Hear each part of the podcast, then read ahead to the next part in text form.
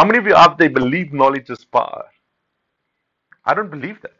I believe that applied knowledge is power.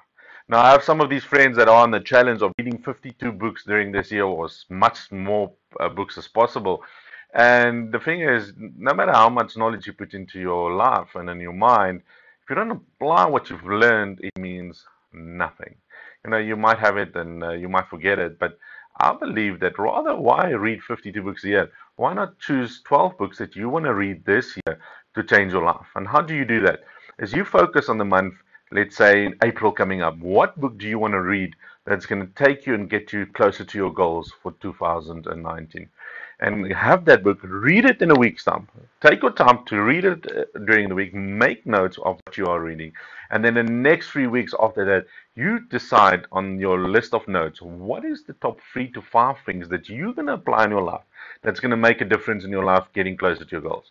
They say it only takes 21 days to make a habit. So you have 21 days, 7, 14, three weeks to apply what you find to make it a habit. And this is my message to you Go out, read the books, and uh, change your life and reach your goals for 2019. And uh, see you next time.